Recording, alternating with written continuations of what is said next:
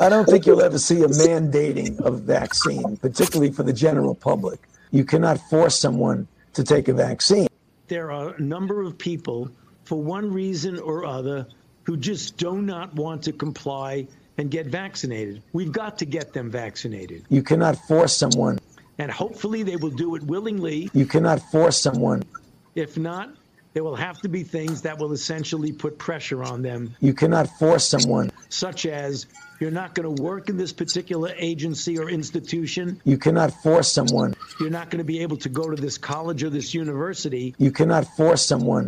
Unless, in fact, you get vaccinated. And I believe that once we start doing that, you will see more and more people willingly get vaccinated. Willingly get vaccinated. Los Angeles schools are talking about requiring vaccines for children 12 and up. Is that a model you think would be useful for other schools around the country?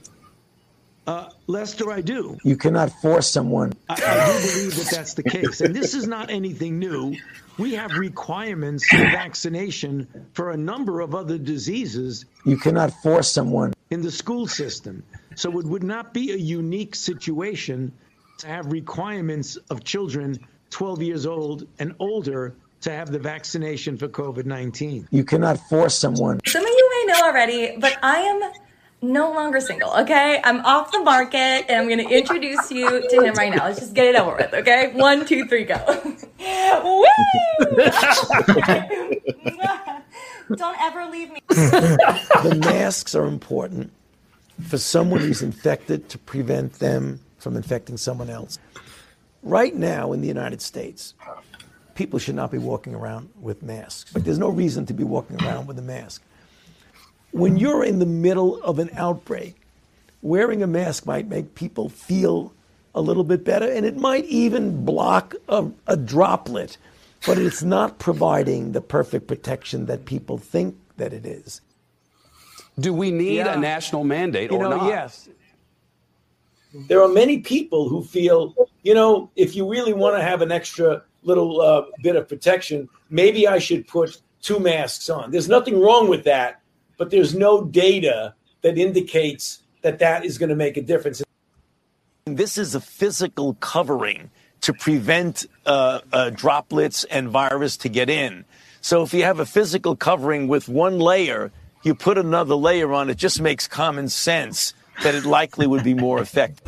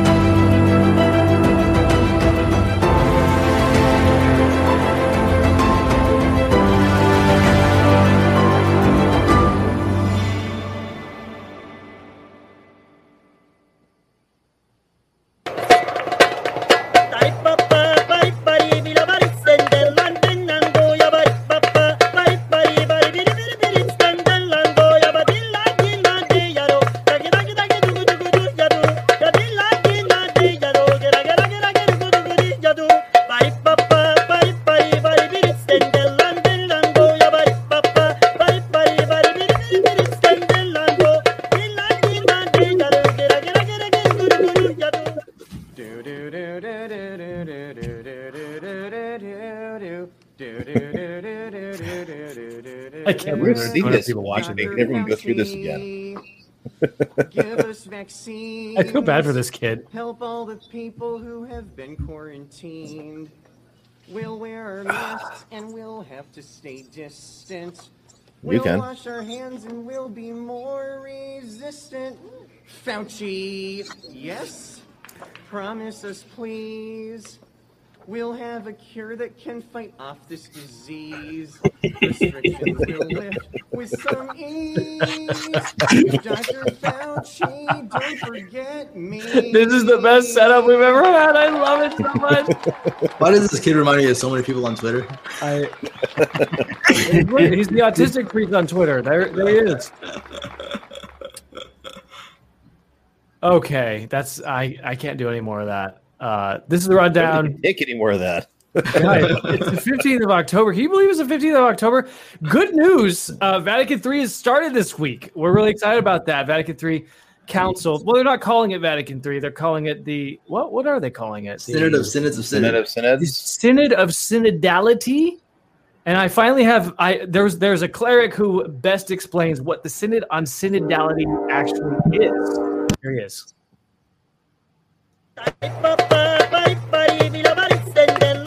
Okay, now I understand. Look at the red socks. Love the red socks. Okay, anyway. Brother Martin, Synod on Synodality. Is this like having a board meeting about board meetings? It exactly is. But it's definitely a way to subvert... the tradition of the Catholic faith. It's a meeting. It's democracy. It's democracy in a monarchical institution, precisely because the monarch wants to portray that he has the sensus fidelium, to make the church something completely different than what it was. As I forget the Dominican priest, Yves Kungard, said, we don't need to create a new church. We need to create a different church. It's just a way for them to gather consensus, or portray that they've gathered the consensus, as has been evidenced in previous synods. The final report is already written, and they're just going to go through steps to make it look like that it was authentic development, it was something organic, it was something inspired by the Holy Spirit, because everybody came together to agree on the same stuff. Who knows what the official outcome is going to be? Every synod that has happened in this pontificate has been just a complete disaster. But we'll see what we're going to have to face in a few years. I mean, it's going to be like a 3-year process. So, what do you think? What do you think is going to be the worst possible outcome, Ryan, in terms of what we see from this synod on synodality? Right. I don't know. It's hard to say, because anything you could predict that would be the worst outcome, they can one-up that and make it even worse than that. I can tell you what we are not going to see. We are not going to see this a document that is orthodox and clear, that lays out the nature and the structure of the church for the modern world to look and say, oh, well, that's the truth. They're not going to put out any goads to inspire us to go out and convert the world, to live holy lives, to practice mental prayer and mystical contemplation daily. Mm. They're not going to give anything on reverent liturgy and inviting the world into the love of Jesus Christ. More than likely, we're going to have instead, running in tandem with the Great Reset, the World Economic Forum, and all these, the establishment of the COVID religion, the establishment of the climate religion, right? Which we've already seen that in the past, but it's going to come to the forefront, because watch the shift from COVID to climate, and likewise watch the synod set up the climate religion as the end goal. So you're going to see kind of this culmination of Francis's papacy going back to Laudato Si, and all is buddying up with positively wicked pro-abortion people that want to worship Moloch and really believe the world needs to be 500,000 people and no more, lest we'll destroy the planet. So, looks like he, all right, this is our show now, guys. Yeah, right?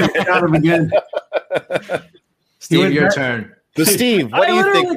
I quit after that. I was like, I'm out of here.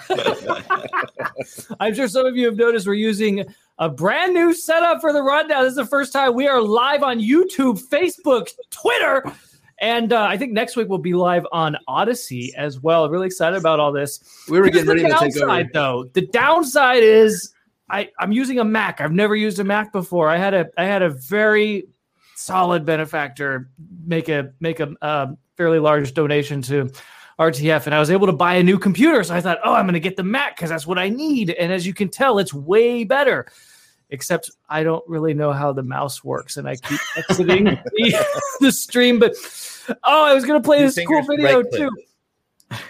Steve, your turn. I've given the Synod literally 0 seconds of my life the last week and a half. I've seen many people talk about it, but I haven't checked it out. I'm more interested in what's going on with that transhumanism conference coming up in a week and a half. And as Ryan mentioned, this is all coming in together with the climate change garbage. Well, we can't say climate change because that's a new YouTube trigger.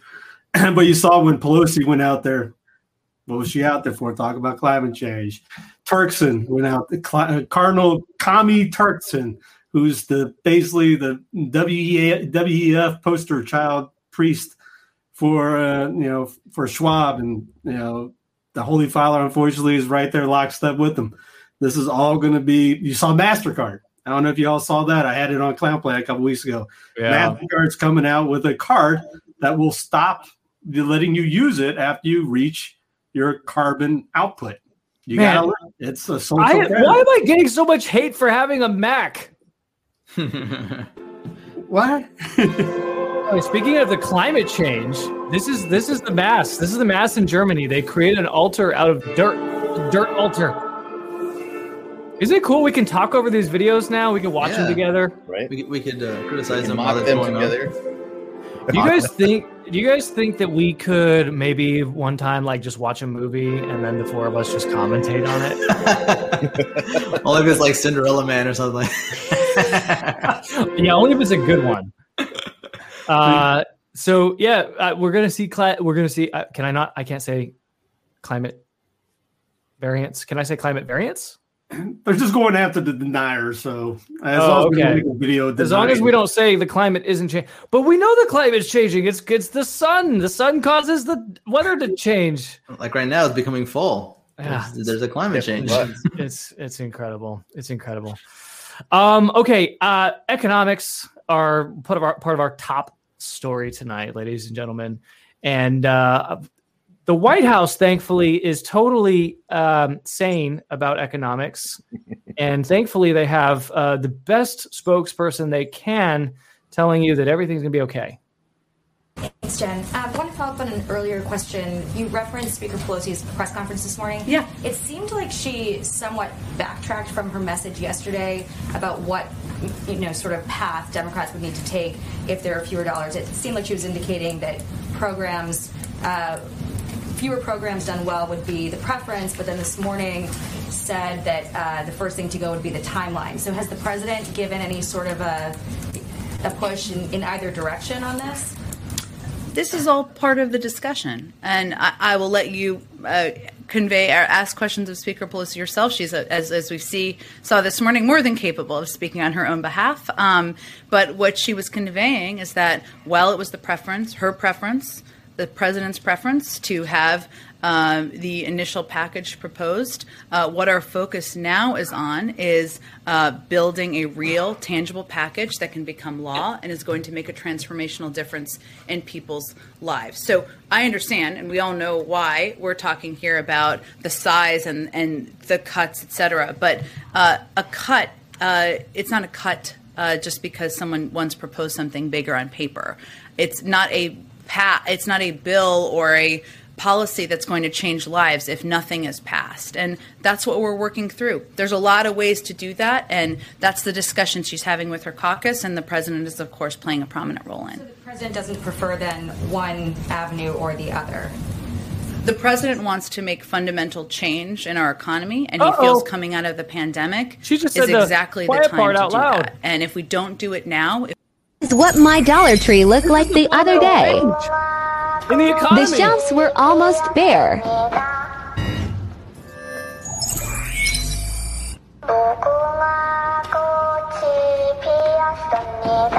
I'm really playing this Indian music in the background.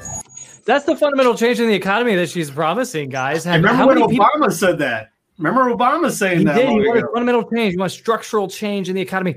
How many of you have actually experienced this? Leave a comment in the live chat, and I can actually like take your comments and show it on the screen. It's so fun.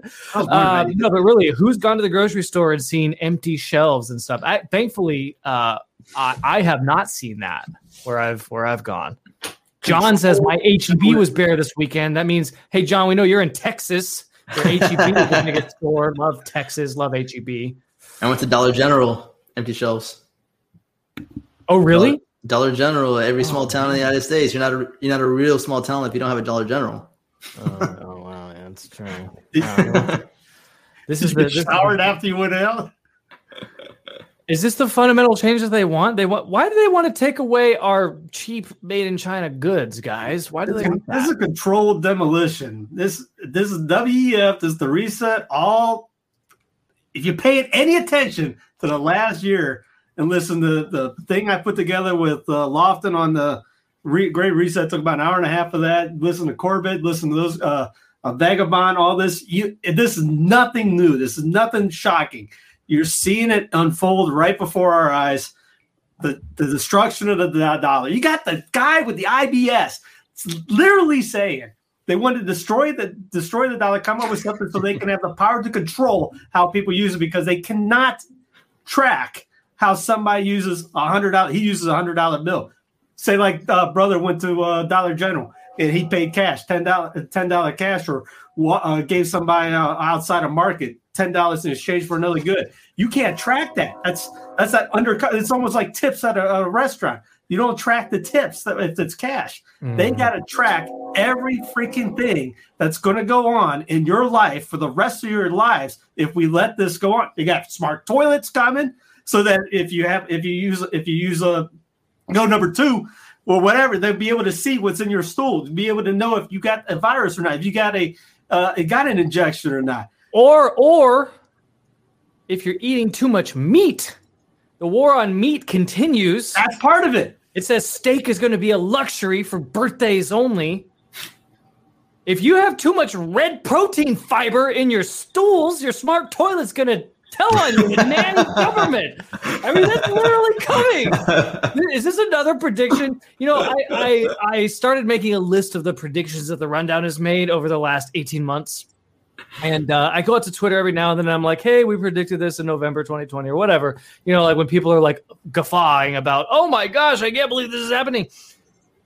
I can't believe we're talking about smart poop on the Rundown. When smart poop is a thing in like 3 years, we're going to go back to this episode, October 15th, 2021, Ryan Grant, talking about your toilet telling on you. Tattletale toilet.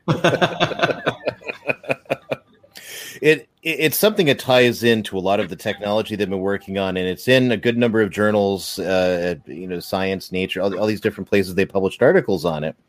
And what the smart toilet does is tie into the technocratic system, and which is already built on several things. You know, Obamacare was one of the first things that really built the technocratic system. It was designed to, puts all the little things in place for all its failures and its increases in prices. The point was to create a system that is going to aggregate all the information to create, and it tied in with the education system to be able to follow you basically cradle to grave on everything. So then it's ready to receive new information.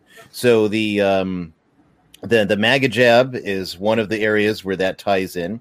And of course you have companies, they know you haven't gotten the MAGA jab. Why? Well, your name's not on file. Well, that's illegal. That's against HIPAA. Doesn't matter, right? They're doing that. So all these things, and the smart toilet will be kind of be a check on a number of things going on inside of you biologically, because some of the stuff in the jab, in the MAGA jab, is designed to work with the technology that they're creating, biofilm and all these things that will receive and send information to computers. And it will all be algorithms. It's not going to be like the Simpsons movie or the NSA is like this cubicle 10 football fields long. Mm-hmm. All these guys, you know, and they're listening to everyone's conversations. It's all automated. It's all computers. And then it'll flag when people need to see it. It's going to give you an alert. You need to take your meds now. You need to go to, you know, this doctor appointment. Hey, if you, you know, bring your child's tooth that fell out to the dispensary, dentist, whatever, then you'll get an extra credit on your ration card this month. But you will have no wealth. You will have no ability to earn wealth. You'll have no ability to pass on that wealth. Your credits will expire every month because that's what the original founders of the technocratic system laid out all the way back in the 30s. And that's what they're going to try to implement now, you know, finishing with CBDC.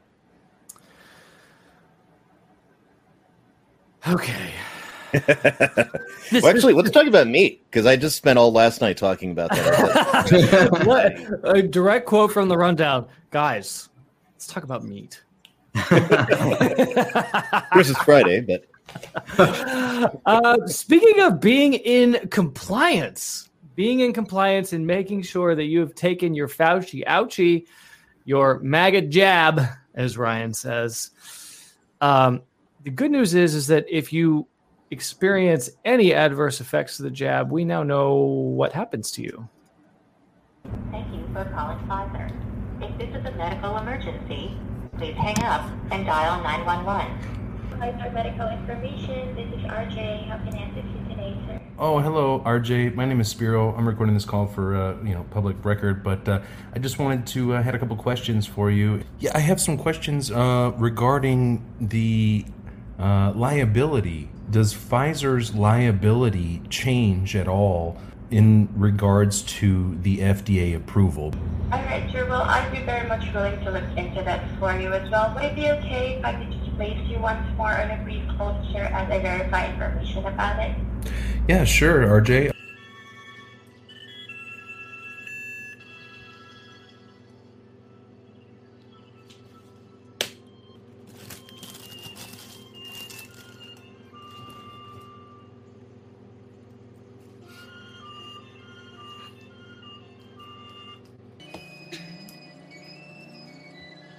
Guys, I'm loving this so much.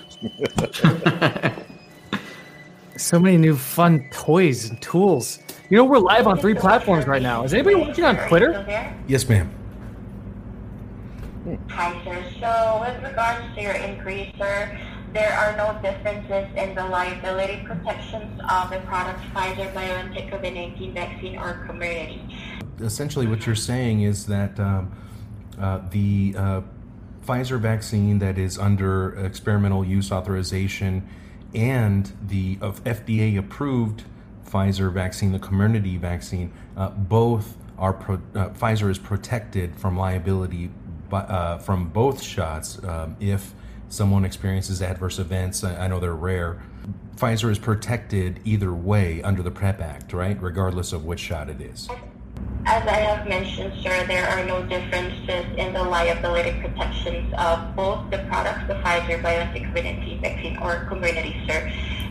The liability protections are afforded under the PrEP Act and are tied to the declared public health emergency. Okay, so if you sustain an injury, however unlikely that is, you can't call Pfizer. You can't call the government who's mandating it. You can't call your employer who's complying with these fake mandates, Steve Cunningham. Who are you going to call, Steve? I was just going to say Ghostbusters. The correct answer to that question. No, you notice like even Delta, there's pilots who are reported dying or having adverse side effects while flying. And you see Southwest guys, they're, you know, 1,000 flights going down. And again, it goes back to controlled demolition. But there was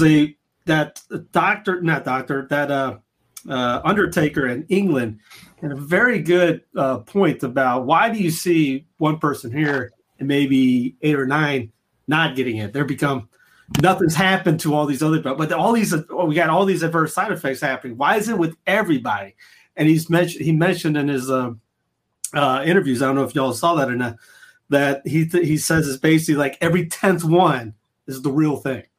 And they're doing that to get all these guys that are taking it going, hey, look, I'm good. I took two of them. I'm good to go. Yeah. As basically they're the new salesman for it.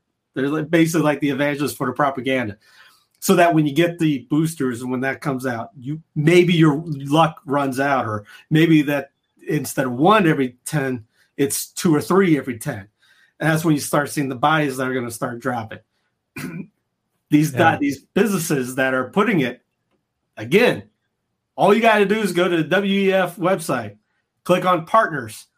I guarantee you swing a dead cat, the cat that comes in headbanging at the end, swing that dead cat, you're going to hit a company that's on a partners thing.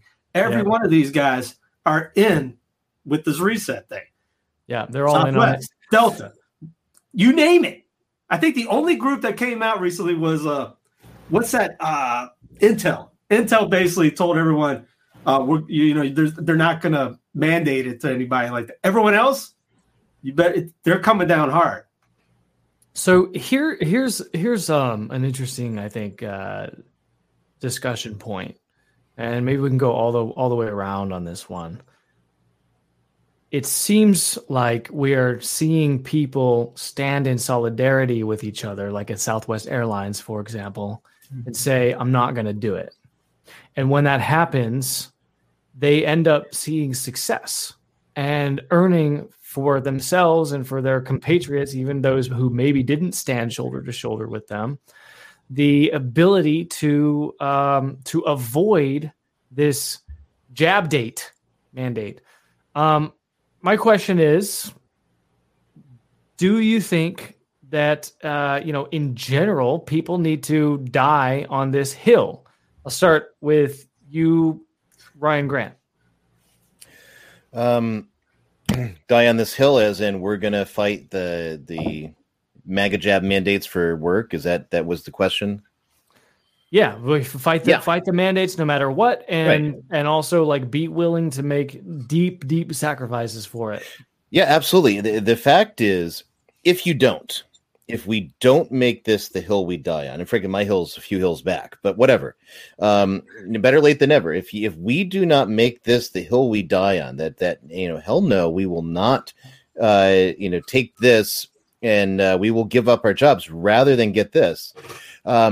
If we don't do that, then, essentially they'll win and it'll be the next thing and the next thing. And this state of emergency will never go away. We will have allowed them to put into place a system where they get to decide our medical treatment and we have no say in the matter, even if it's bad for us, even if it's not helpful for us, even if they're going to find out a year or two down the road, oh, that actually wasn't a good idea. Nope, too late. Your life's done. Sorry. That's the world we're going into. And so this phony state of emergency use, whatever, you're going to use this or else, or you're going to lose your job. They can do that with anything, no matter what it is.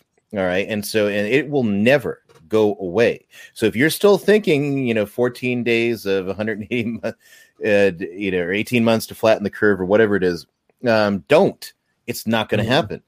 None of this. Follow-up question for you. Like, as far as I can tell, none of the four of us are trained attorneys on this Fab Four rundown, live on YouTube, live on Facebook, live on Twitter.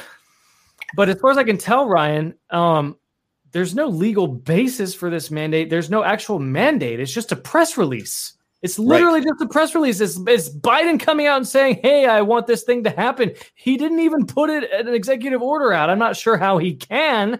But he said anybody over 100 employees has to do it. And a lot of people are complying with a press release. Basically, it's like this. There's no such thing as residual authority, right? Because ultimately, once people stop believing in the magic of the funny badges, the funny uniforms, whatever it happens to be, then that authority evaporates, right? But if you do believe in it, it's reified basically in the fact that now people are following it and it seems to exist. So this is another one of those cases where he could give a press release. It's not even a law. Whether he could do it, apart from any questions of health, if people want to go to Jacobson versus Massachusetts, I don't even want to bring that one up just now. But ultimately, whatever you're going to say about that, he hasn't actually put anything into law that you have to follow. So if you don't follow it, what is he going to do? Probably they're going to have the Department of Labor fine you, or the IRS fine you. Who knows? Whoever it is, fine you into oblivion until you comply with it. That may be the tactic they take. It may not be. But if that happens and people start complying, well, it really doesn't matter if he put the law in properly by formal channels. If he just gets out there and, you know, in the midst of trying to remember exactly who he is and where he is, says, oh, yeah, you've got to do this. If it's going to be followed, then it may as well really, you know, they're treating it like a law. Yeah. So it might be illegal. But again, laws and constitutions, they're just pieces of paper unless somebody actually wants to enforce it. And, you know, as we've seen in so many different ways, unless it's murdering babies in the womb, nobody has the will to enforce constitutional protections. Mm-hmm. Yeah, no, I think you're right. Steve, I suspect you're also going to say die on the hill, but don't you have any mercy for people who, you know, are in a particular career? They have a limited skill set. This is all they know. We're talking about putting food on the table. We're talking about a trad family with 9 children.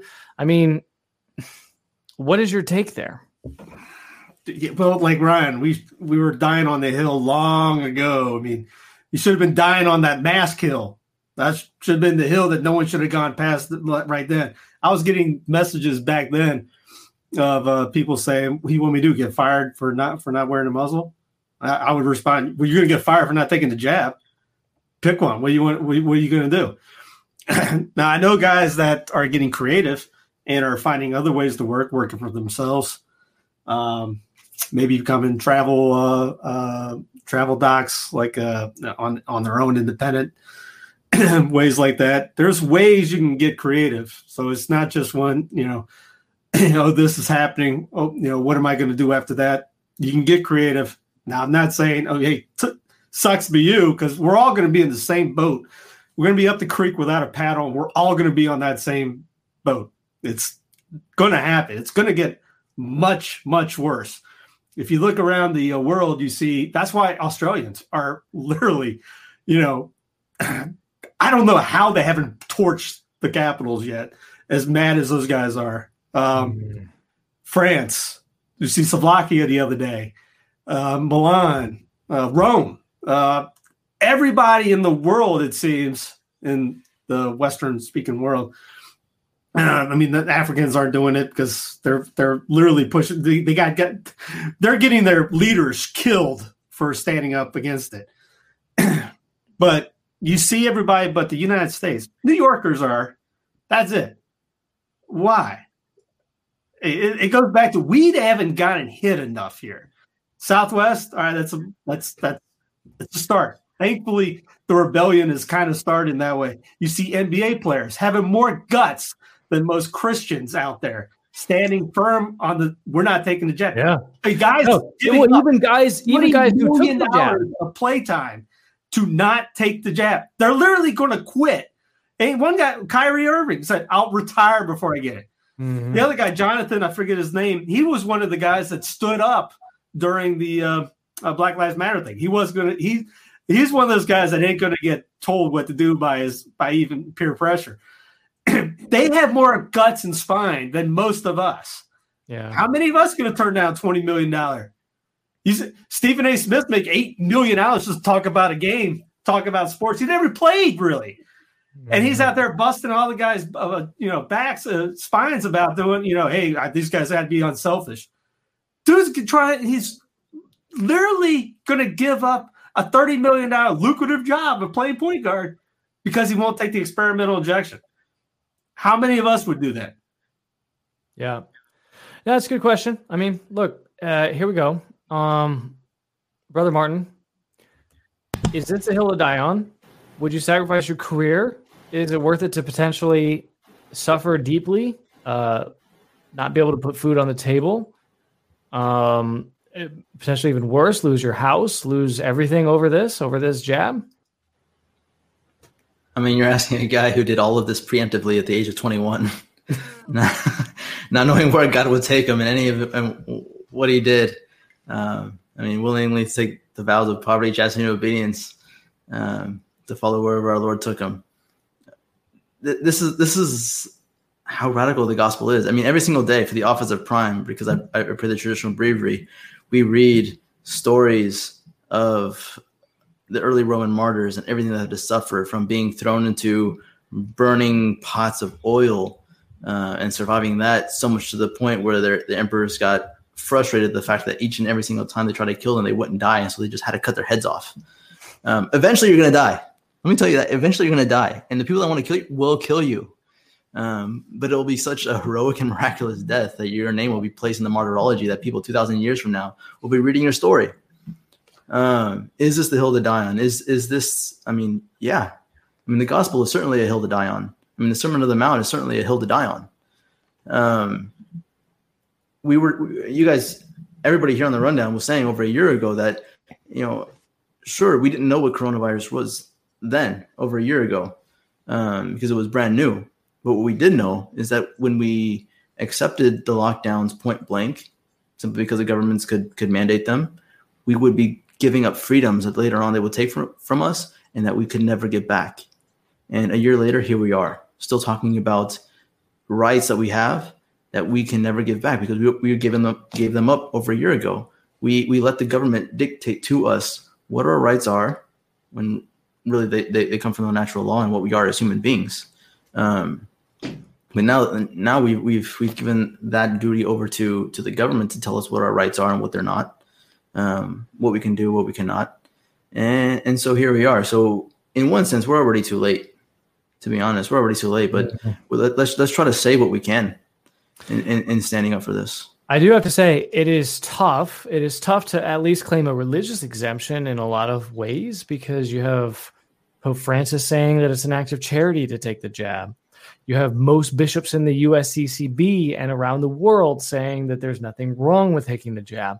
In fact, to my knowledge, the most prominent bishop or archbishop to at least give you a moral out is the Archbishop of the U.S. military service, who did a 100% about face. And he said, guys, although I think you can take the jab, I think it's morally illicit, I think it's a good thing. He places primacy on conscience. He says you can according to your conscience, if your conscience tells you not to take the jab, this is Vatican IIism. This is Vatican II theology, that your conscience is more important than the truth. But if your conscience tells you something, then you got to follow it. So at least the guy's consistent, even though he's a little late to the game because the active duty military all had to get jabbed by September 15th. So in some ways, this is Archbishop Bergoglio is his name, doing too little, too late. You got fire departments quitting, threatening to quit, police departments quitting, multiple cities. Again, it goes back to controlled demolition. They want this to happen. I mean, why would you get rid of a bunch of nurses in the middle of the worst pandemic in the history of the world, as they say? Yeah. But just the other day, for example, we tried taking our kid. He was hacking up a lung to the local Doc in the Box on a Saturday. They wouldn't let him in because he was coughing and had a runny nose. When are you supposed to go to one of these places when you're feeling good? You don't go to the Doc in the Box when you're like, it's just sunny. I think I'm going to get a lemonade and go see how the guys are doing down at the Crack in the Box down there. They wouldn't let him in. They told him to go to the ER. So again, we called another nurse friend, and they go, no wonder everybody's saying that everything's getting overrun.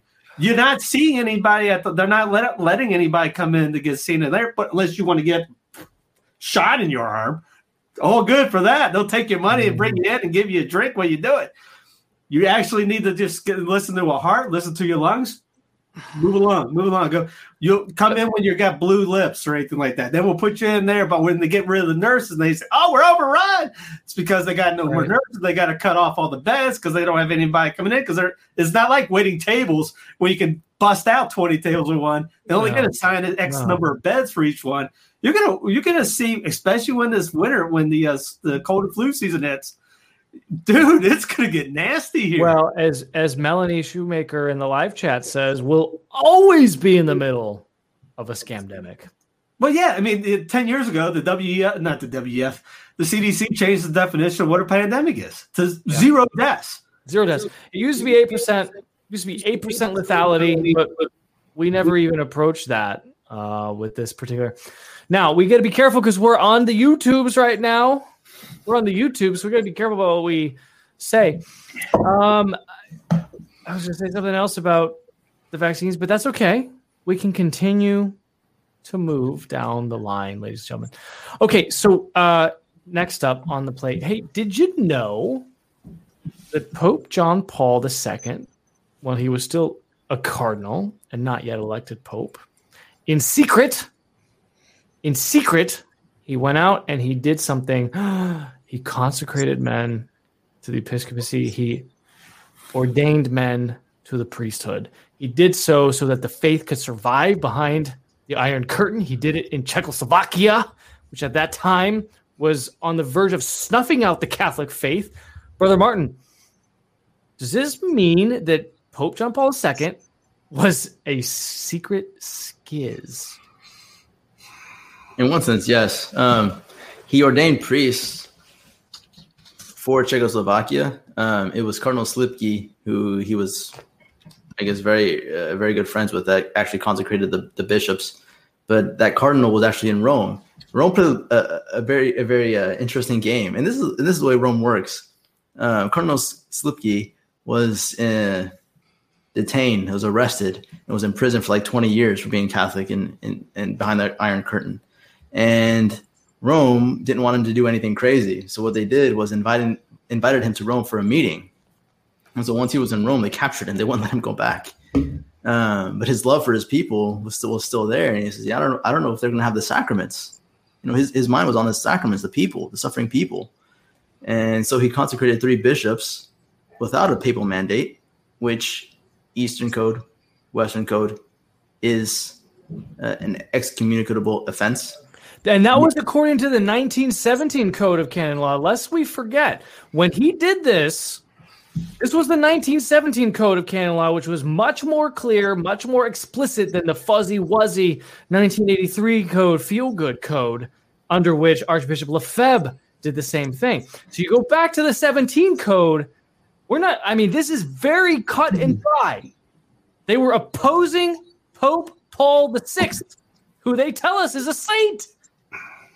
Cardinal Slipki, well, he was under the Eastern codes, but nonetheless, it was the same because Pope Pius the 12th wrote in encyclical regarding the communist bishops, because he made this explicit whenever the Patriotic Church of China was consecrated in bishops, which are now in communion with Rome, of all things, were consecrated in bishops. He was saying, listen, the Pope has universal jurisdiction, immediate jurisdiction over all of the particular churches. In order for a bishop to be explicitly in communion with Rome and therefore receive its jurisdiction, the Pope has to approve of this particular bishop. The Pope didn't. Pope Paul VI did not approve of the bishops consecrated by Cardinal Slipki. He did something that, under the Eastern Code, Western Code, was explicitly schismatic, and incurred automatic excommunication. But Pope Paul VI, knowing the situation, the communist situation in Eastern Europe, et cetera, just decided to do this. Just look the other way. Considering the situation. The real problem is that Pope Paul VI, even though he was at the council and refused to explicitly condemn the real crisis in Europe at the time, which was communism, Pope John Paul II did not consider modernism to be a problem. And therein lies the truth. He did not consider modernism to be enough of a problem for Lefebvre to do what he did. But nonetheless, they did the same thing under the same codes. To clarify, in the mind of Cardinal Wojtyla, future Pope John Paul II, communism was a scourge of the earth and an immediate threat to the faith, but modernism is not. Is that what you're saying? Yeah. Oh, that's what they believe. That's not what I believe. I think they're both equal. Mm-hmm. Ryan Grant, this news broke on 1 Peter 5, based publication online. Couldn't support it any more than I do now. Dr.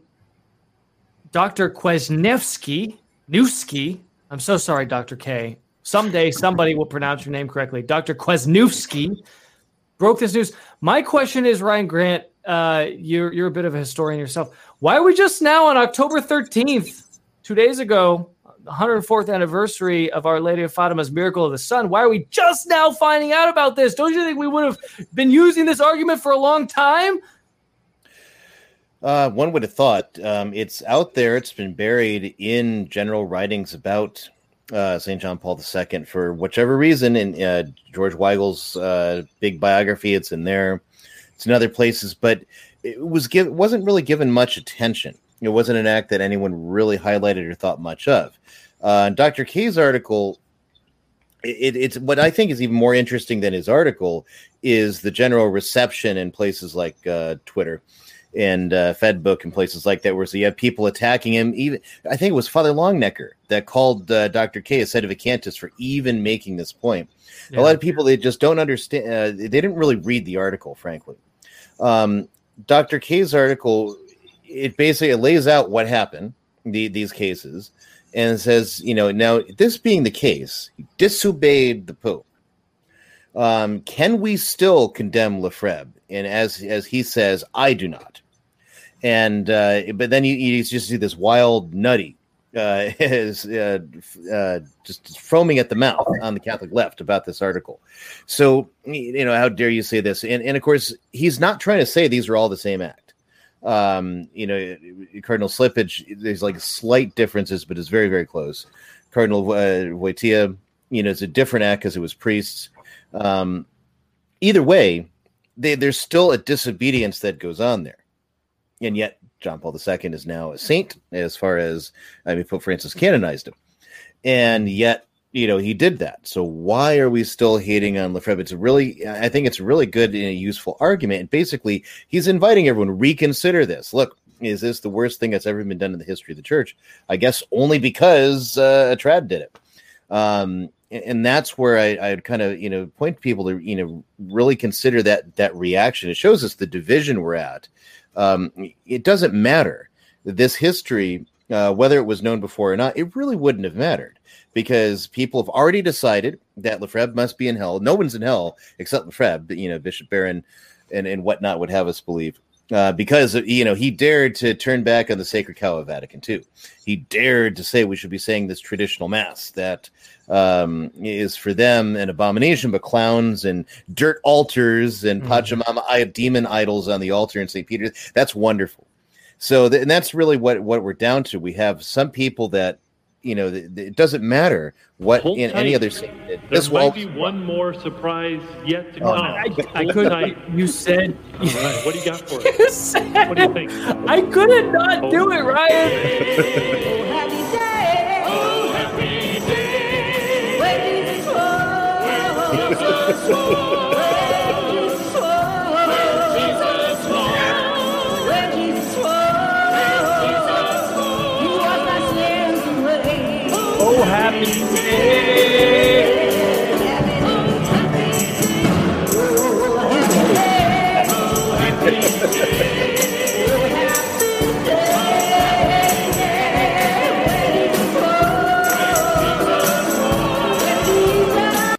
Okay, sorry, continue. Yeah. You were saying.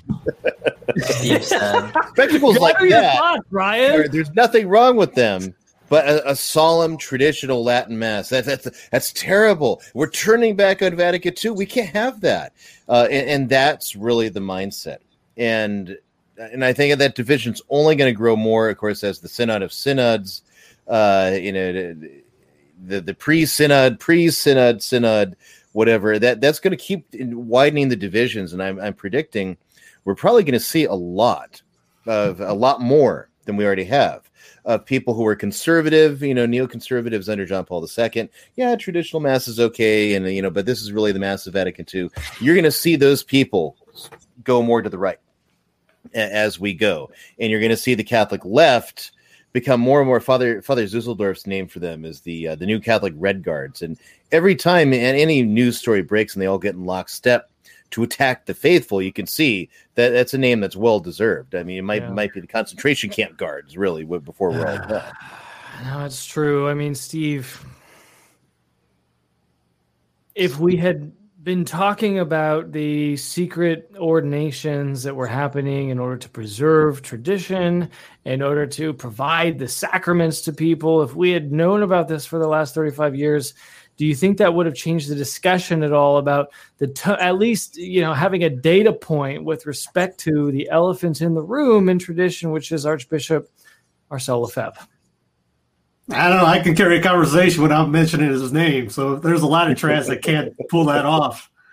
I don't get it. I didn't read the article. Don't care to. I don't get why everyone's all about this article. First, I don't care. I mean, okay, what's the big deal? What in the why world sports we've been talking about for the last 50 minutes? Way worse things to focus on. Here's fire going on right here, and we're focusing over here. Whoa, Steve. Steve, I don't this care is the fire in the room. One, two, none of us know exactly what happened. Three, what is this? Is this like I don't know. What is it? But to be fair, though, excommunicatable offense. To be fair, though, I never did that. But, I don't know the whole thing behind the JP thing, too. But do we know there's no whole thing behind Lefebvre? In which case? Do we know the whole thing behind Lefebvre then? Because we both read articles about Lefebvre and what went on there. Everyone both read articles about that. I can't walk around the track parish without Lefebvre. You talk about it all the doggone time. I don't care about it. This is a non-issue. No. It is absolutely an issue, Steve. It is absolutely an issue. Why? Because there are seminaries today. Dude, I know at least 7 seminarians today, Steve, that are coming to me asking me what do they do because they cannot promise to their bishop's obedience because they cannot become modernists. They cannot celebrate the Novus Ordo knowing that the Pope wants to abolish. This has nothing to do with the Novus Ordo. It's everything to do with it. Because they're two different theologies, Steve. The Pope explicitly said it. Liturgy. This is a Byzantine thing, for one. We're not even talking about the same rite. Because it has to do with canon law and disobedience. That's how it's relative. It has to do with canon law, disobedience, and the penalty of excommunication, which at that time merited eternity in hell. After the code, excommunication ends at death. Before 1883, excommunication. Okay. So I didn't say it, but somebody got excommunicated and died it that way. I'm just. But now it doesn't happen after 83, and so there's two different sides. I didn't even say the words, but I'm going to get hated on for it. No, you're not. Go ahead, Mike. Here's the question, though. One of the things that we talk about and constantly critique here on the Rundown is hypocrisy, and it's the rules for thee, but not for me that Ryan so eloquently states every other week. And so the question is, if the man who excommunicated Lefebvre himself conducted almost precisely the same act under a stricter canon law, how is that not relevant to the conversation? I'm looking at it, like I said, I didn't read the article. I've talked to other people that have, and they said they didn't like it. And they know the Byzantine guys and all this. Like I said, it's not the same situation. Maybe it will be down the road, but I mean, again, this seems just too much of a love fest for a certain somebody. And I said, I don't get it. You go to any trad conference, if you have a drinking game, you're going to be hammered if you do a drinking game for Lefebvre. I'll be honest, Steve. I the SSPX, so in one sense, I have no reason to give him any honor whatsoever. I've only read one of his books, and that was back in 2013. When I was first kicked out of a community for praying the 1962 breviary in my bedroom. And that was my only offense. Again, that's not the argument. No, I got a book of his on the what is it? The what's that bad encyclical?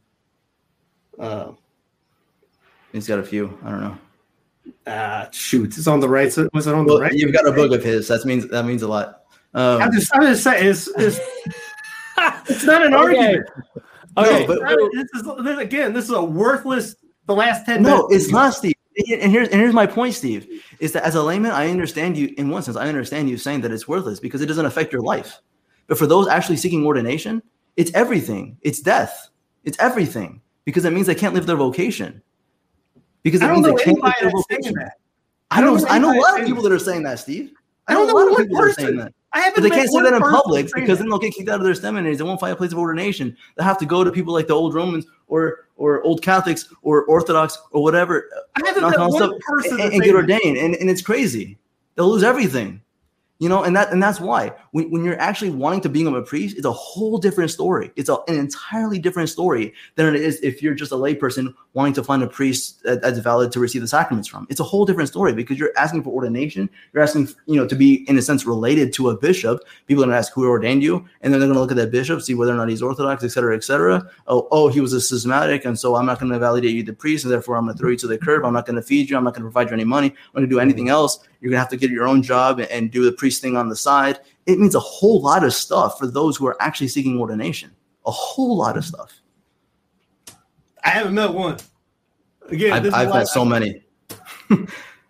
I'll start sending them to you, Stephen. And at least, we create some anonymity for them because, I mean, they are scared of putting their names out there. I see all the haters in the chat room now. See, you can't mention a certain somebody's name. Guys, don't hate on Steve. He's our friend. No, we love Steve. We love his takes. And I want to bring Ryan into the discussion because, Ryan, I know that this is something that happened like 40 years ago and that the last, you know, since 1988 anyway, the conversation has been bent towards a certain way. And I understand that why Steve says what he says, that it's difficult to discuss the traditional Latin Mass without tipping your hat at a minimum to the man who made it possible for all of us to have it. Because even if you don't go to the Society of St. Pius X, which I don't go to the SSPX on a regular basis, if you don't go there, you go somewhere that is a derivative of the SSPX. The fraternity broke out of the SSPX. The ICK is a derivative of the SSPX. So wherever you enjoy your traditional Latin Mass, you can at least tip your hat to one man. And that one man was excommunicated by the guy who did something very similar to the guy who got excommunicated. Like, how is this not a story, Ryan? Am I crazy? I don't think so, really. I do think it's... and again, you know, I'm not pro or anti SSPX. I don't want to get into the middle of it. But, you know, ultimately, the fact is, I mean, you can play it one way. You could say, well, if it wasn't Lefebvre, God would have chosen somebody else. God, you know, tradition still would have happened if it wasn't for Lefebvre.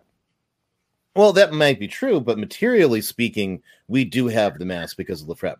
Whether you love him or you hate him or you think he's the worst guy or the greatest guy ever, if you think he's a saint and is in heaven right now reigning with Christ forever and ever, or if you think he's in hell, God forbid, the reality is that you are, you know, that you have that traditional Mass because he did what he did, even if he was wrong. You know, you still have the Mass because, you know, he did what he did. I actually don't... I don't really hate on Lefebvre. I don't really have a dog in that fight. I'm, you know, kind of waiting for the church to judge that. So I think it is significant that he did this. I'd actually like to go into that story a little more and find out, was there a nudge, nudge, wink, wink on the side of Paul VI saying, well, all right, officially I've got to deny it, but I would like to kind of know that information before I gave it. And that speaks to... That speaks directly to Steve's point, though, that none of us were there. We don't know exactly what happened. One article came out, 24 hours ago? Everybody's losing their minds. Yeah. I know. I mean, that's a fair point. I think that's a fair point. I'm not, because I have alcohol. Yeah, just because Weigel wrote it in a book that nobody read, which I don't blame you. I don't blame any of you for not reading a book by Weigel. I used to balance my table, but I think I saw at the CIC a couple of weeks ago. I think I saw George Weigel books like stabilizing the tables that were wobbly and stuff like. So it was pretty useful for that, anyway. Yeah. So all right. This is good. This is good that we can disagree without being disagreeable. But unfortunately, I have to do something that I don't want to do. I have to change the subject and I have to load another video. Don't raise your boys to be like this. Hey,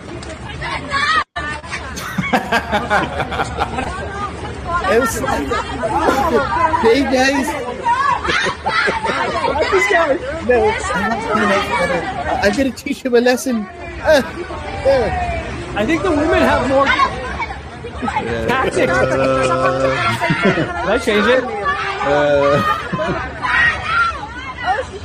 It okay, it gets worse. It gets worse. It's just a bunch of guys slapping each other. This is what happens. Guys, this is what happens when you don't teach your boys how to fight.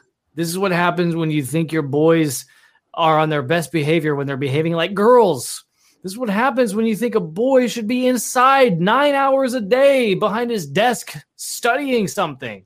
Eating soy. Boys need to be outside. They need to get dirty. They need to fight, Ryan. They need to just be boys. Boys need to be boys. Shoot me. Just the general way, I mean, historically how you raise demand, and I'm not going to put myself out here because with my two oldest children are boys and made a whole lot of mistakes on the way. But they know how to throw a punch, and they know how to not like that. The reality is, historically, we passed on, information to our boys. We passed on, culture. We passed on the learning. Parents would pass on the store of learning they themselves had, or they went and got them educated somewhere else. But you taught them how to do things. You disciplined them. You made them work. You told them, no, you can't have these nice, pleasurable entertainments now because you have to do these other things, whatever they happen to be. So it's. Today we don't really do that. Well, okay, they're playing video games. That'll be fine. Or they're doing this. Oh yeah, whatever. Okay, they're and now I can do the things I want to do. Did you? And that's what people do. I said people let them play video games. People oh my gosh, video games! Oh, Steve Cunningham. The Rundown hates video games for so many reasons, and this is why. This is one of them, Steve. Yeah, I never beat Mario Brothers. I think we were the only guys on our team not to beat Mario Brothers, and everyone thought we were some like aliens from another planet. Our roommate was able to beat it in a minute and a half. We timed it. We thought that was really just amazing, but then we went on our merry way to go play something else. Now you see the demasculization of everyone out there. What was a Playboy just the other day has a guy as a centerfold or bringing back the bunny outfit. A dude, a tranny. You see trannies all over the place right now. It goes back to we have lost the culture war. Yeah. It's not even funny how bad we've lost it. Yeah, no, it's true. Here's an example of what a man should do.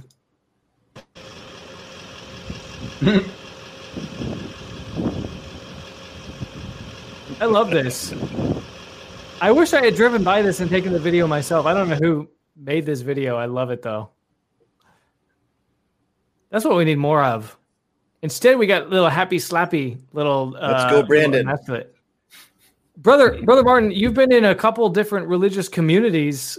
Are the guys that you have seen in religious community, are they going to be slappers, or are they going to be standing on a moral high ground and to the death?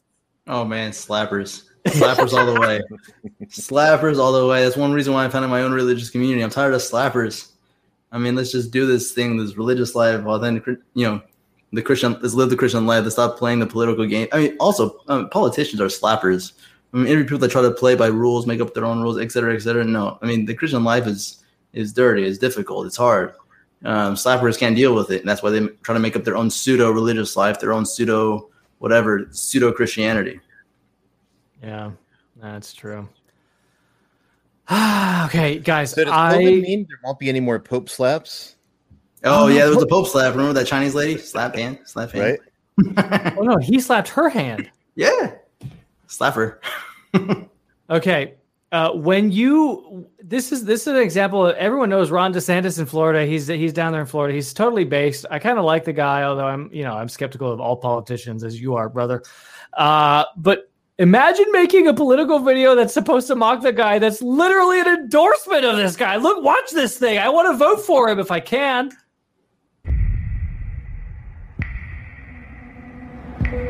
Ladies and gentlemen, on behalf of your cabin crew, we'd like to inform you that we have officially entered Florida airspace. Now that we're making our final descent, please watch this short message from Governor Ron DeSantis on COVID-19. Thereafter, everyone on board will be required to comply with the state's forever purge.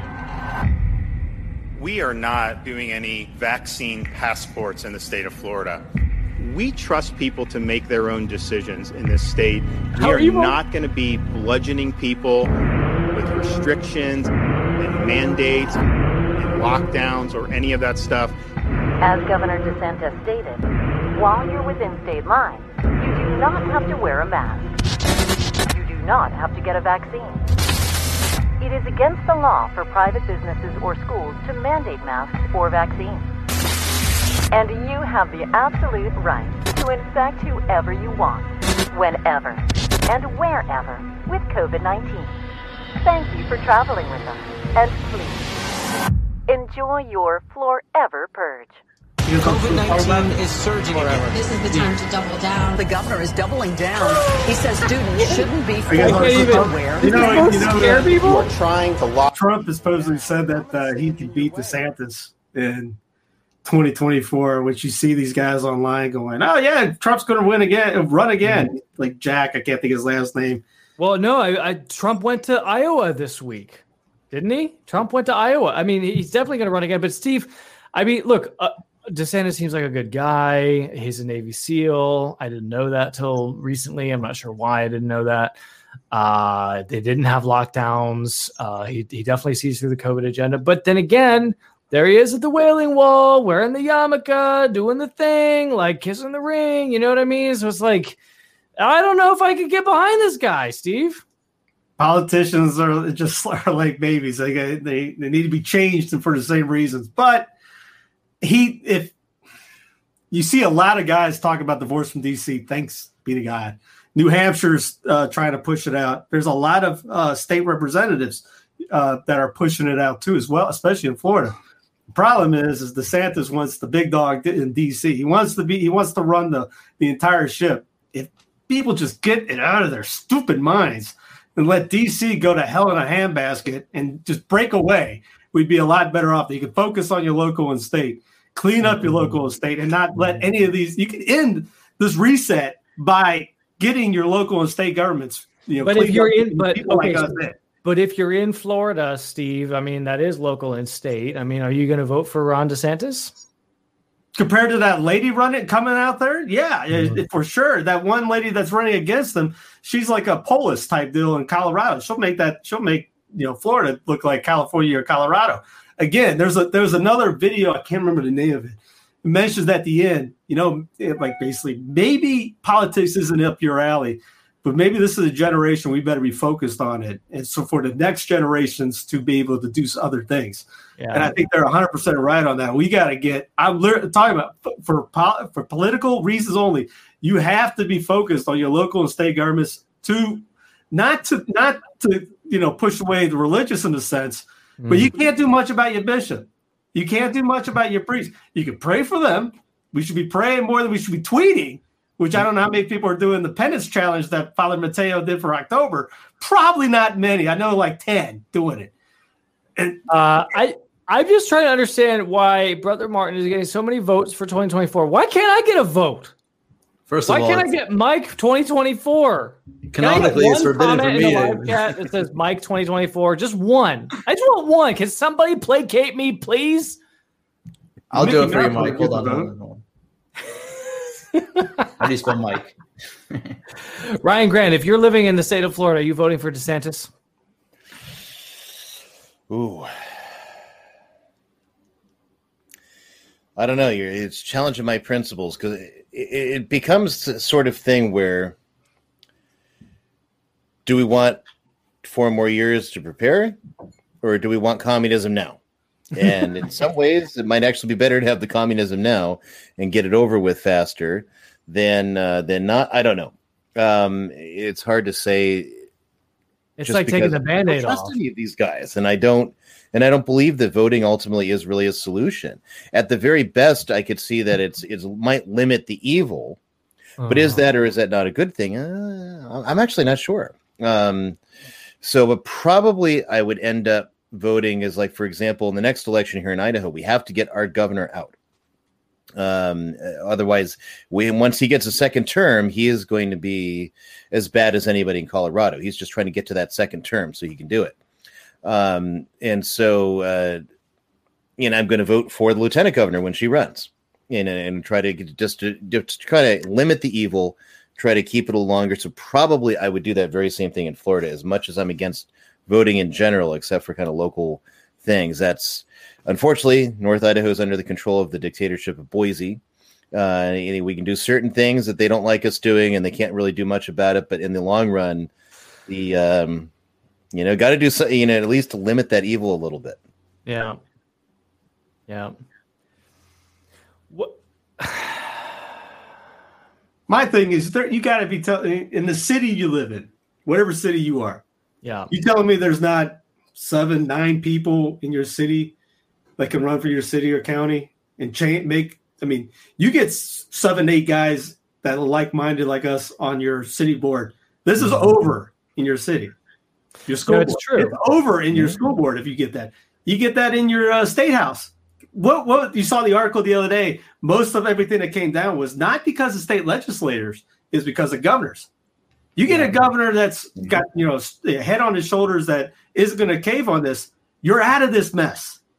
No, that's a good point, Stephen. In a lot of cases, not even the governor. It's your county level, unelected. Nobody has ever heard of the county level health official that tells you which grocery store you're allowed to go to and when, and how you have to comport yourself when you are at the grocery store. I mean, these are people that are like, every county or municipality or parish or whatever your local municipality is called.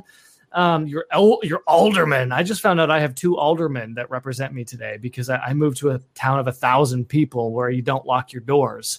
And so I've got a couple aldermen that represent me. Well, I want to find out who these aldermen are, whether or not they're Catholic, whether or not they've been baptized, and figure it out. And I think that's a good idea, Steve. I mean, look, it wasn't even the governors. I mean, like 25 states, at least half the country, by quantity of states anyway, by geography, didn't really have mask mandates, didn't really lock down. It was county by county, it was municipality by municipality. So this is the time for balkanization.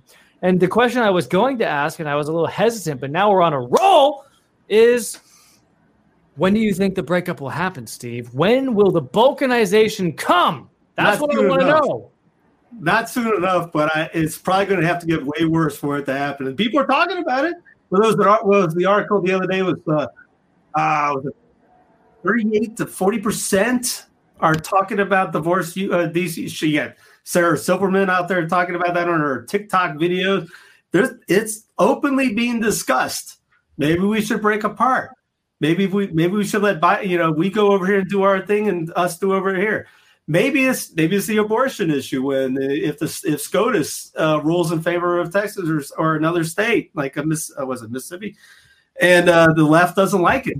Maybe they're going, you know what? We're out of here. We want to kill babies this way. Go ahead. So people think it's all that 1860s. Jefferson talked about that in his reign when Louisiana Purchase happened. The Northeast was going to leave, hence New Hampshire. They're all about trying to break out right now. And he was talking about if they want to leave, let them. I think this is an important question. Sorry. I think this is an important question. I pulled it up on the screen. John asked, what state should we move to? I think that we should probably give some suggestions because there are at least say which states to vacate from. That's probably an easier answer, Ryan Grant, in terms of where not to live in these United States.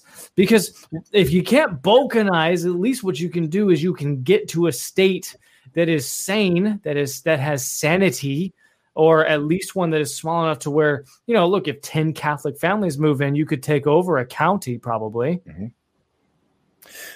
It's a good strategy, at least, for the time being anyway. You can get everything set up. Eventually, they'll get around to you one way or another. But in the short term, there'll be, if you get in, you control a place, then, you can stop these types of things from happening. There's actually groups here locally that are trying to do that with the local boards, because that's also what the left has done for the last 15 or 20 years. The left has moved in. And they've gotten themselves elected to everything from dog catcher to all these little local positions. And then they do things like exploit things nobody knows about, like the fact that during an emergency, some states like ours, unfortunately, set up health boards that have the ability to issue dictates and mandates under state law if there's an emergency. There wasn't one. Nobody really cared. Nobody really noticed. All of a sudden, governor declares an emergency, and then the next thing you know, the health boards are saying, "Yeah, we want you to wear masks." And then everyone's like, "No, we're not listening to you. Where do you get your authority?" And turns out they actually do have that according to the state law. So we just ignored it. And the sheriff said, "No, we're not going to enforce it."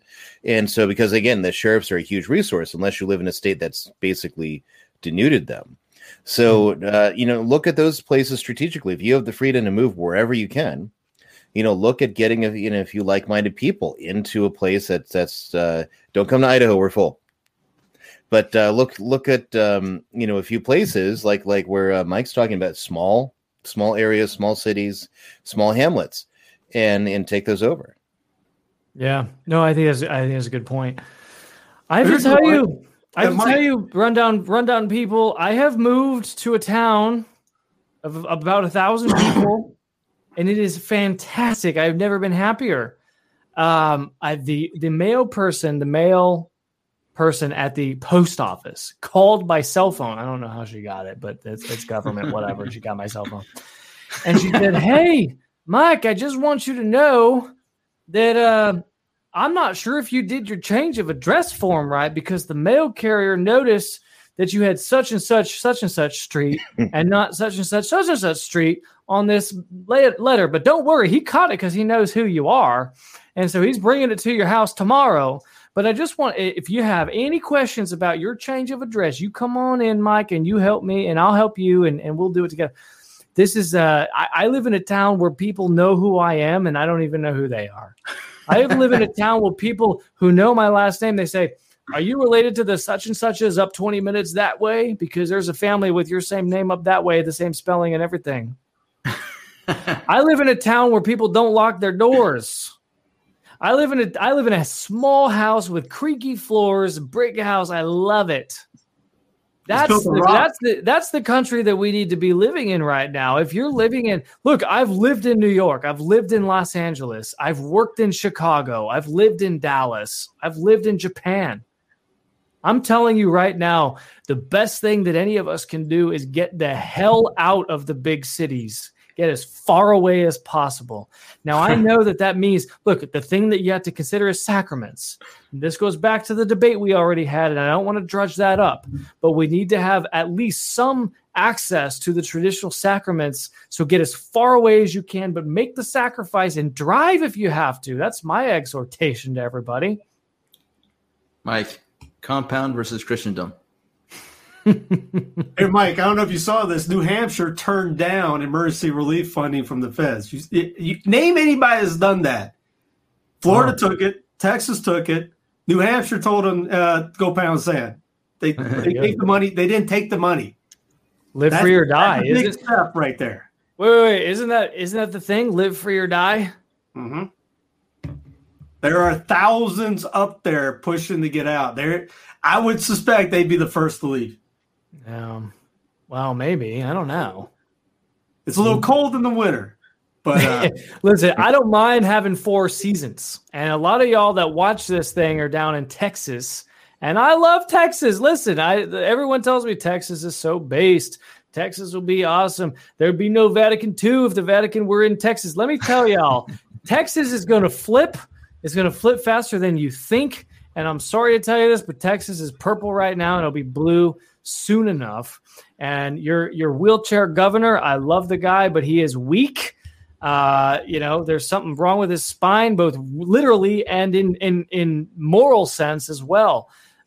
He had this big celebration when he opened back up the state, and we're gonna get rid of them mask mandates, and Texas is open for business, is what he said. Texas is open for business. Well, guess what?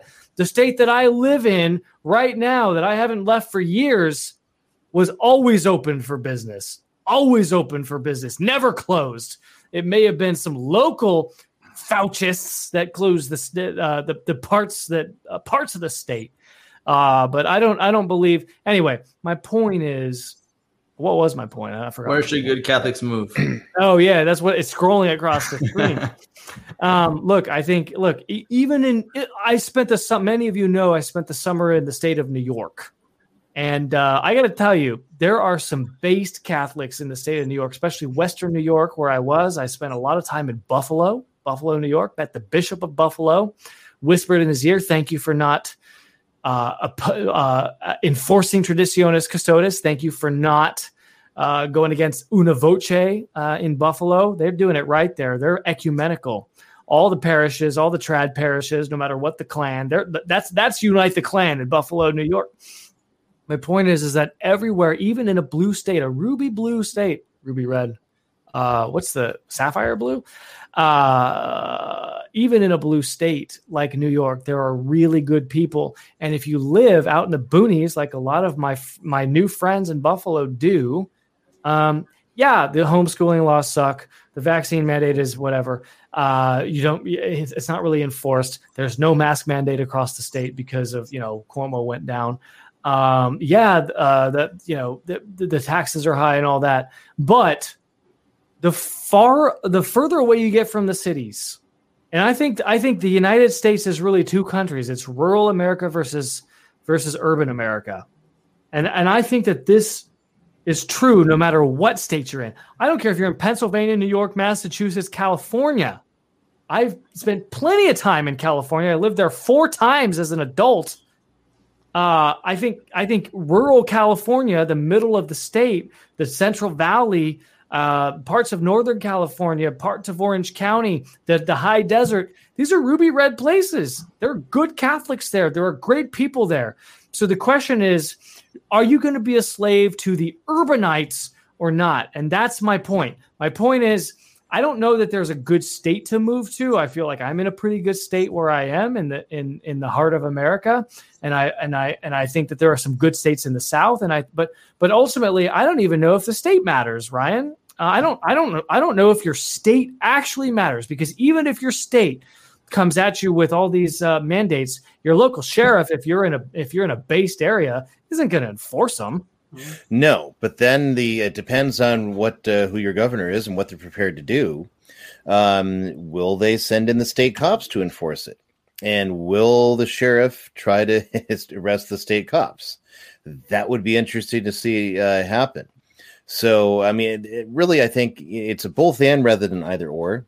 We need to try to get the entirety of the state on in a similar page. And that's hard in some places. Really, I think the best thing you could do is if you hadn't, if it's impossible now, but if you actually drew up your state with an electoral college of sorts of every county has to ratify new laws that come in. And if you had something like that, you'd be able to limit the control so that, whatever county where the big city's at has the same vote, one vote as all the other counties, the ruby red rural counties. And then, they can impose all that for their city council and their own people if they're stupid enough to continue voting for that. But then everyone else would be left alone. And that's ultimately what we really need. But we're not going to get that. And so we have to try to balkanize as best we can and try to affect that. We're not going to do it. And as long as they judge that it's too dangerous to send in the state cops because some of them might get injured or worse, we better not do this. That's all you're going to get. I'm just laughing because of the comment in the live chat says, move to the Middle East. Best case, you get martyred to go to heaven. Yeah. Get your priorities straight. That's it. All right, that's the Catholic viewpoint right there. And some nice coffee. So and nice coffee. If someone wrote in the chat about that whole we get the bishops we deserve. We get the politicians we deserve. Yes, because we're lazy. Yeah, how many care about the NFL more than they cared about their local politics? How many can name their state representatives, their local representatives? Who's in their city council? Who's at their, if they have a kid going to school board? Who's on the school board? Most 99.9. I was when I first moved to Denver, I was asked to come to a one of the state reps. He was running, and was at the parish. And I'm there 2 weeks. And the guy's talking about Second Amendment this, Second Amendment this, First Amendment this. Wait a minute, I thought you were running for Colorado. What does the Bill of Rights for the federal government have anything to do with you running for the state of Colorado? I was asking the guys around, hey, what's the gun amendment for the state of Colorado Constitution? No idea. I 2 weeks there, I knew what it was. All you had to do is take 5 seconds to type in your state constitution. You pull it right up. We don't know any of it. We don't know. We're terrible at civics. We're terrible at all of this. And then we go, well, this guy sucks. Let's just vote for Trump in 2024. Everything's going to be fine. Pass the hookah pipe.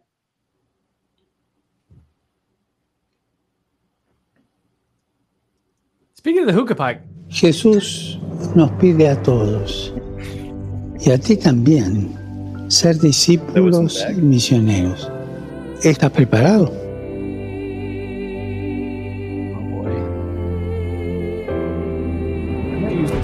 Basta con estar disponibles a su llamado y vivir unidos al Señor en las cosas más cotidianas.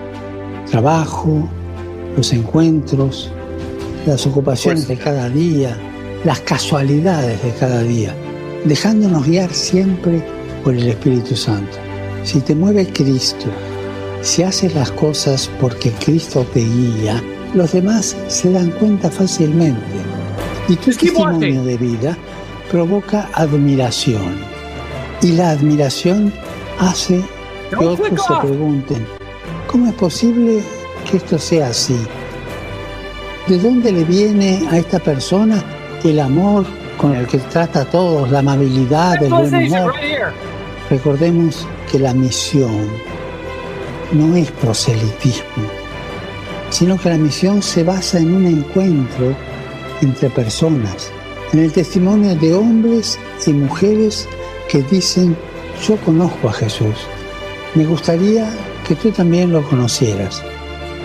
Hermanos y hermanas, recemos para que cada bautizado participe en la evangelización y que cada bautizado esté disponible para la misión a través de su testimonio de vida y que este testimonio de vida tenga sabor a evangelio.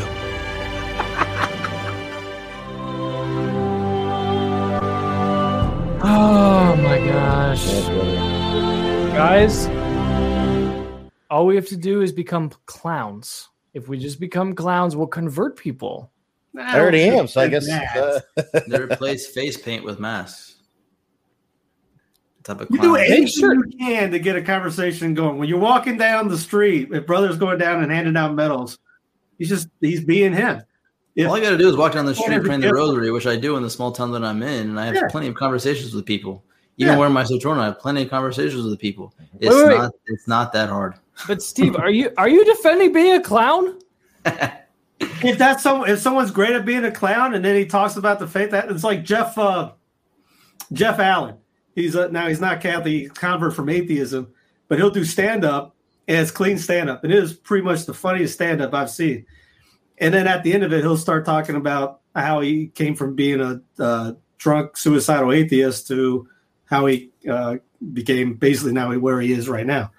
Yeah, you can do that. There's nothing wrong with that. People do that for baseball. People do that for football. People they do anything they can. People talk about that their faith and wherever movement they can be in. You are wherever you can be. You use that to your advantage. You got to meet people where they are, Ryan. That's the new evangelization. Dude, it's another buzzword. Encounter. It's not proselytism. Proselytism. People used to die for proselytism. People used to spill their blood for proselytism.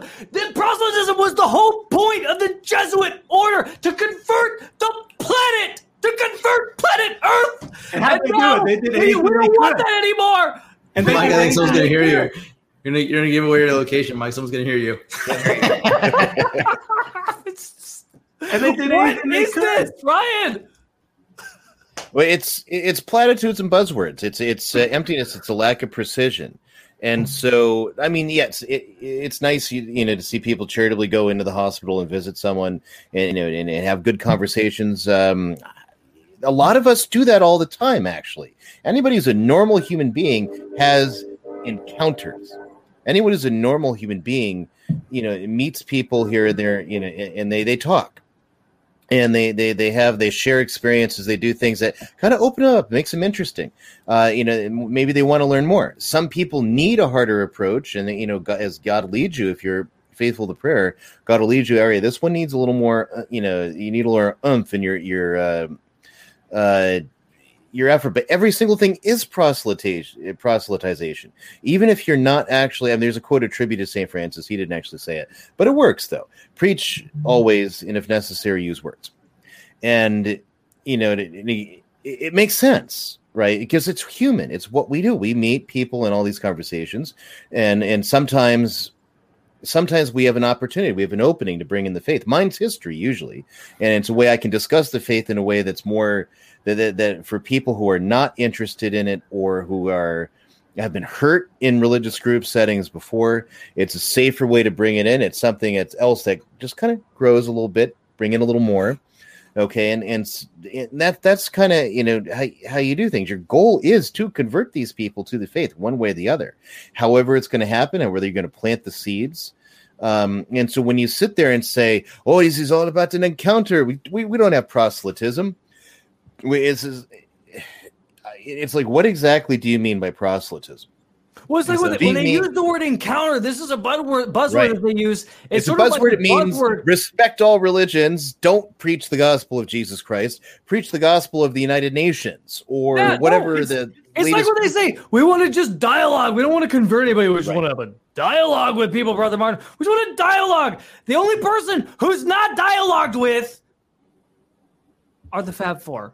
Exactly. We are not dialogued with. I'll be honest, to everybody watching, all the 476 people watching, my favorite question to ask somebody, because I'm Augustinian, and many people are aware of the Confessions of St. Augustine and how he had his existential crisis. My favorite question to start everything is, what's the purpose of your life? Stuns anybody that I ask them, because they don't really know. And that's the beginning of the way I begin sharing the gospel with people, talking with them. And they begin to share their lives. I begin to share my experience of my conversion, et cetera, et cetera. It's not that hard. It's not like we go slap people in the face with a catechism. It's simply, what is our purpose? Why are we here? We're human beings. We exist. Why? And this is a very Augustinian method. As I said, we read this Confession of St. Augustine. He asked himself these same questions. And then he heard a voice saying, "Tole lege, take and read," looking at the Gospels, and he read. It's not that hard, and neither is it something like being a salesman where you're trying to sell somebody something that they don't want. It's simply sharing with someone the reason we exist, the answer to the question, where is happiness in this life? I mean, I was reading Aquinas' commentary on the metaphysics today because of a class, and he mentions the purpose for our knowledge is for man searching for happiness, knowledge which includes happiness. Everything's about the question, the longing that we all have to be happy, the longing that we have to be fulfilled. This is the question everybody is. When you go to the coffee shop, the person serving your coffee is wanting to be happy, but they don't know where to find it. How are you going to introduce that to them? When you go to, the home goods store to get something for your kitchen, the person that checking you out is longing for happiness. How are you going to share that with them? The person asking you, "Hey, are you finding everything you need? How are you going to share that gospel with them?" Et cetera, et cetera. So it depends on how you live. I didn't read what you said, Ryan. Ryan has to go. Apparently, Ryan has something more important than the rundown. Let's get to the unpops. Can we go to the unpops, Ryan? Well, no. We always start with Steve. Traditionally, let Ryan go first. He's got to run. Okay, no, Ryan, give him the unpop. Ryan, go. Okay. I actually didn't have one prepared this week. What? All right, so you have yours prepared on Monday. What are you talking about? For anyone in this group, but I just drove 3,600 miles. I just drove down to Texas, the aforementioned Lone Star State, and I drove back all the way. And the vast empty spaces of Wyoming and Montana are sufficient proof to me that that overpopulation is a complete myth and a lie. And anybody who believes that has no critical thinking apparatus available in their brain. They're simply blind followers that accept whatever and have never really traveled to places that are quite as expansive as that. If they had, They would not believe in overpopulation. I have literally had, I've had this same thought, right? This is a good one. If you've ever driven across the country, you know that there's like tons of room. There's tons of room. Even just driving across Indiana, which is a little skinny state, you can get from like border to border, east to westbound in like 2.5 hours. There's nobody there. There's no one. There's a study that says you could fit everybody in Tennessee. Everybody in the planet could fit in Tennessee, was according to a study. With how many acres per each?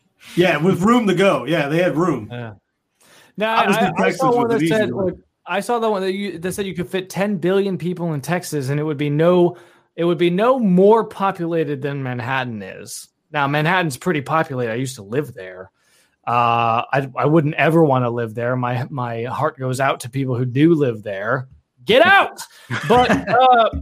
But if you could fit everybody in Texas, that leaves like 6 continents totally unpopulated.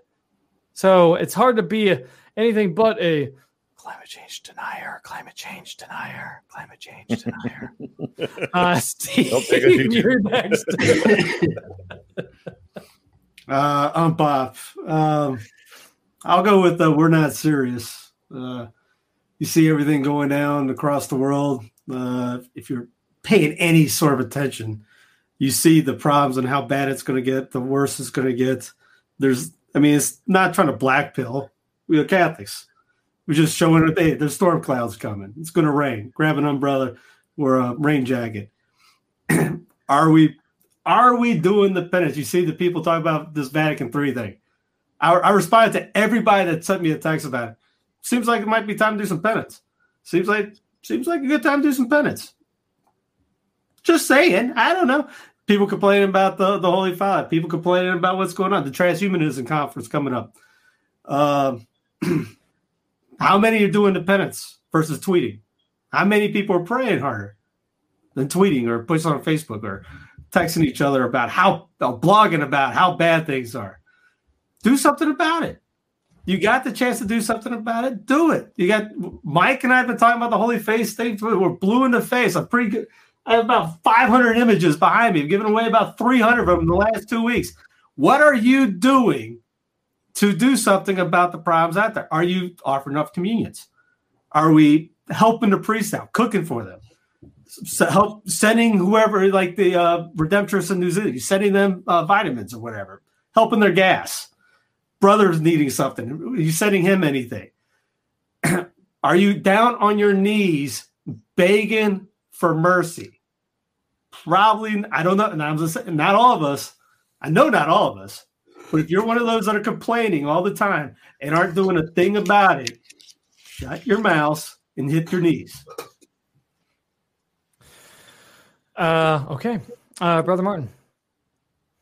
First of all, I want to take this opportunity of having this time on the microphone to say, I saw a comment in the live chat earlier, something about throwing Steve off or whatever.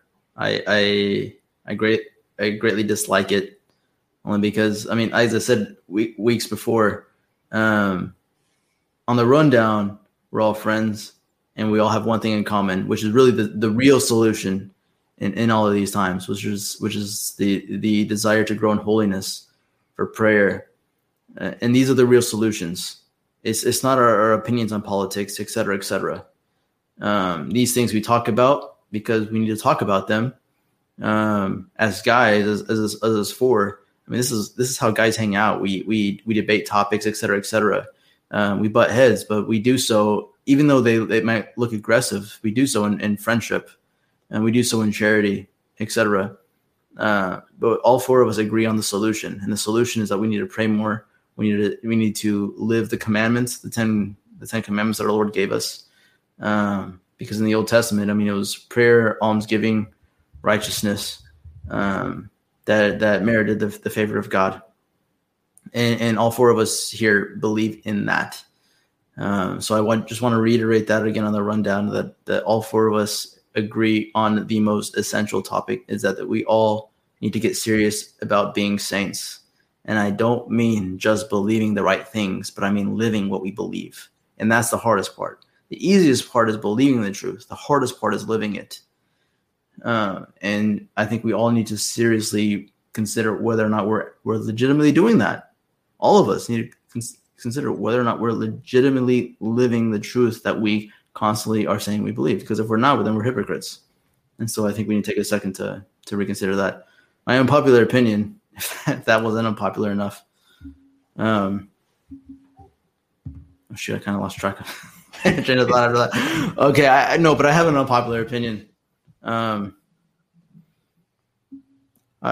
would say, especially that is the fact that there are no all the bishops in the United States, they're company men. I think we all, in a sense, love Bishop Strickland when he tweets things that are according to the truth. I don't know if anybody else has noticed, but if Bishop Strickland were such a great bishop, why doesn't he have an army of priests that say the same things that he does online?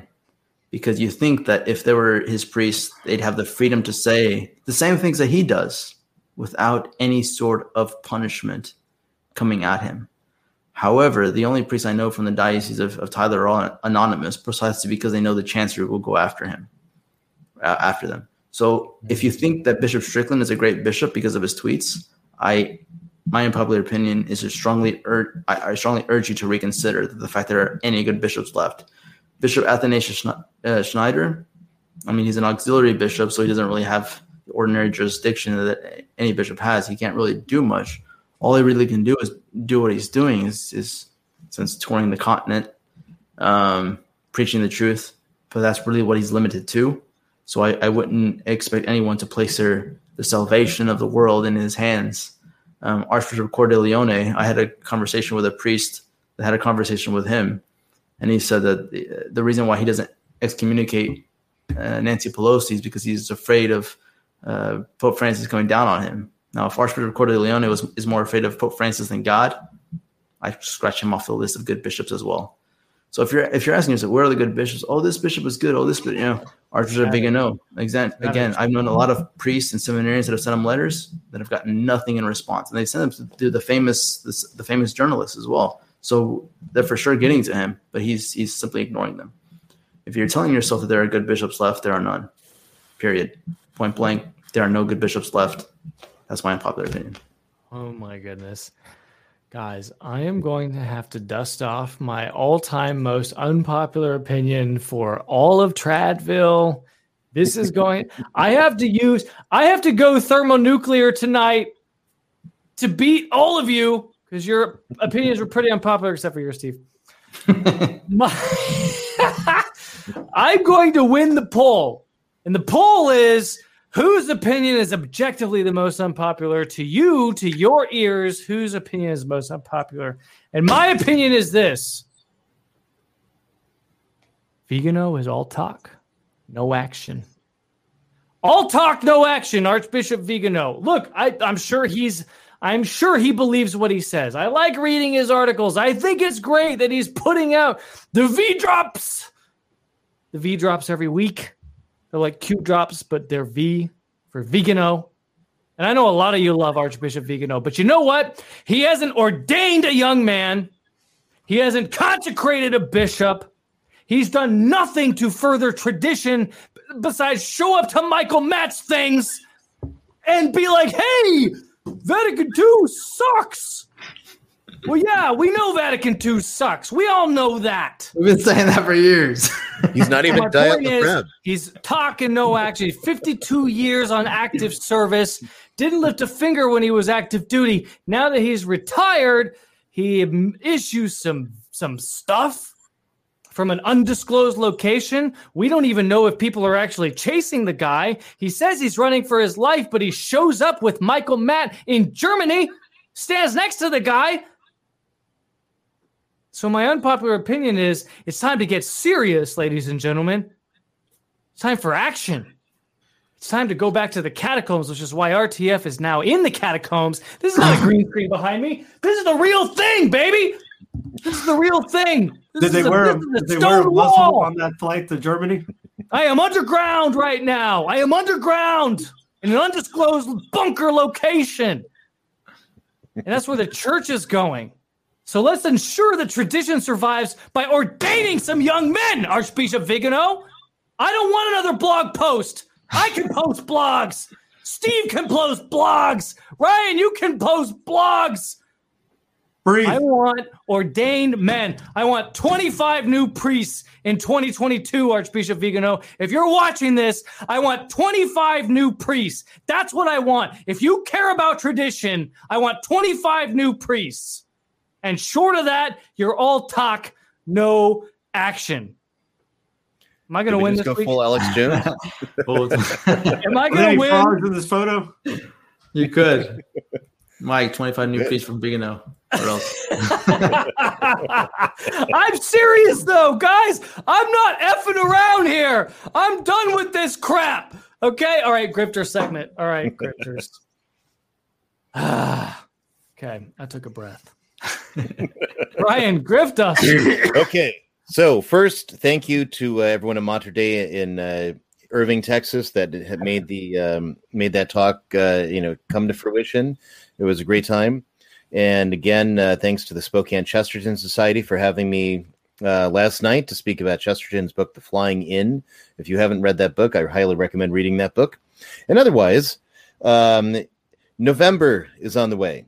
Remember the 2nd of November, the Day of Holy Souls, All Souls Day, and all the wonderful masses and whatnot. And it's time to get yourself a purgatorial manual if you haven't gotten one yet.